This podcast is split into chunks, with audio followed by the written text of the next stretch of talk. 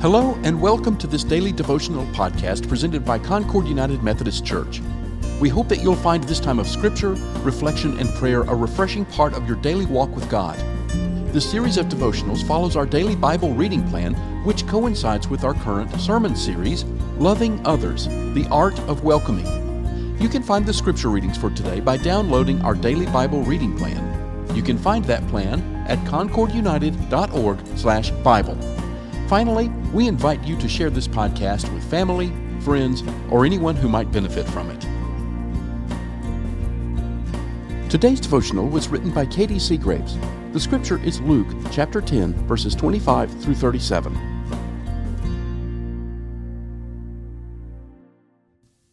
When I hear the Good Samaritan story, the first thing that comes to mind is the musical I did in youth choir. It was called State Road 47, and it had different parables. I really enjoyed being a part of it and saw different perspectives of the parables in a fun way. One of the parables was the Good Samaritan. I'm going to tell you the musical version and how we can relate to each person. The first person to come to the man on the road were three church ladies who were going to church for a potluck. They saw the man on the side of the road.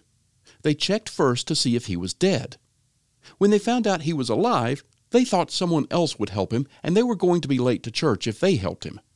I think some of us are so focused on coming to church or somewhere else that we forget to help someone that really needs help. I think God will be fine if we help our neighbor, then go to church. That is what He has called us to do. The second person was a priest.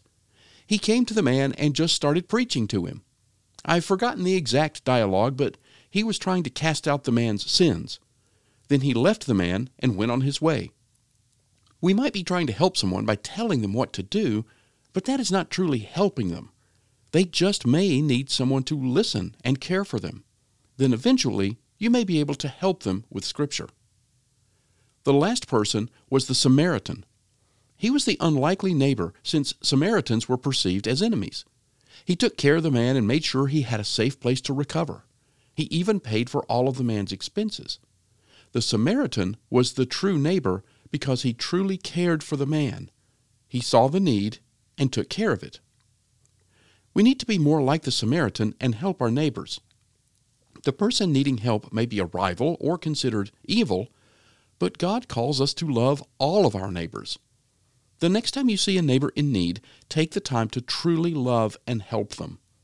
It will help the person and will help you to be more like Christ. Sometimes a stranger can become a lifelong friend. You won't know that unless you help that neighbor.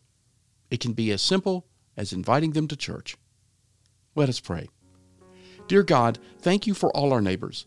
Please help us to be more like the Samaritan.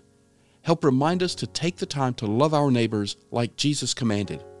Also, remind us that we are all your children, and all of God's children said, Amen.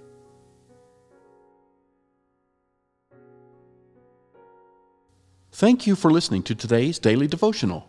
This podcast is a ministry of Concord United Methodist Church.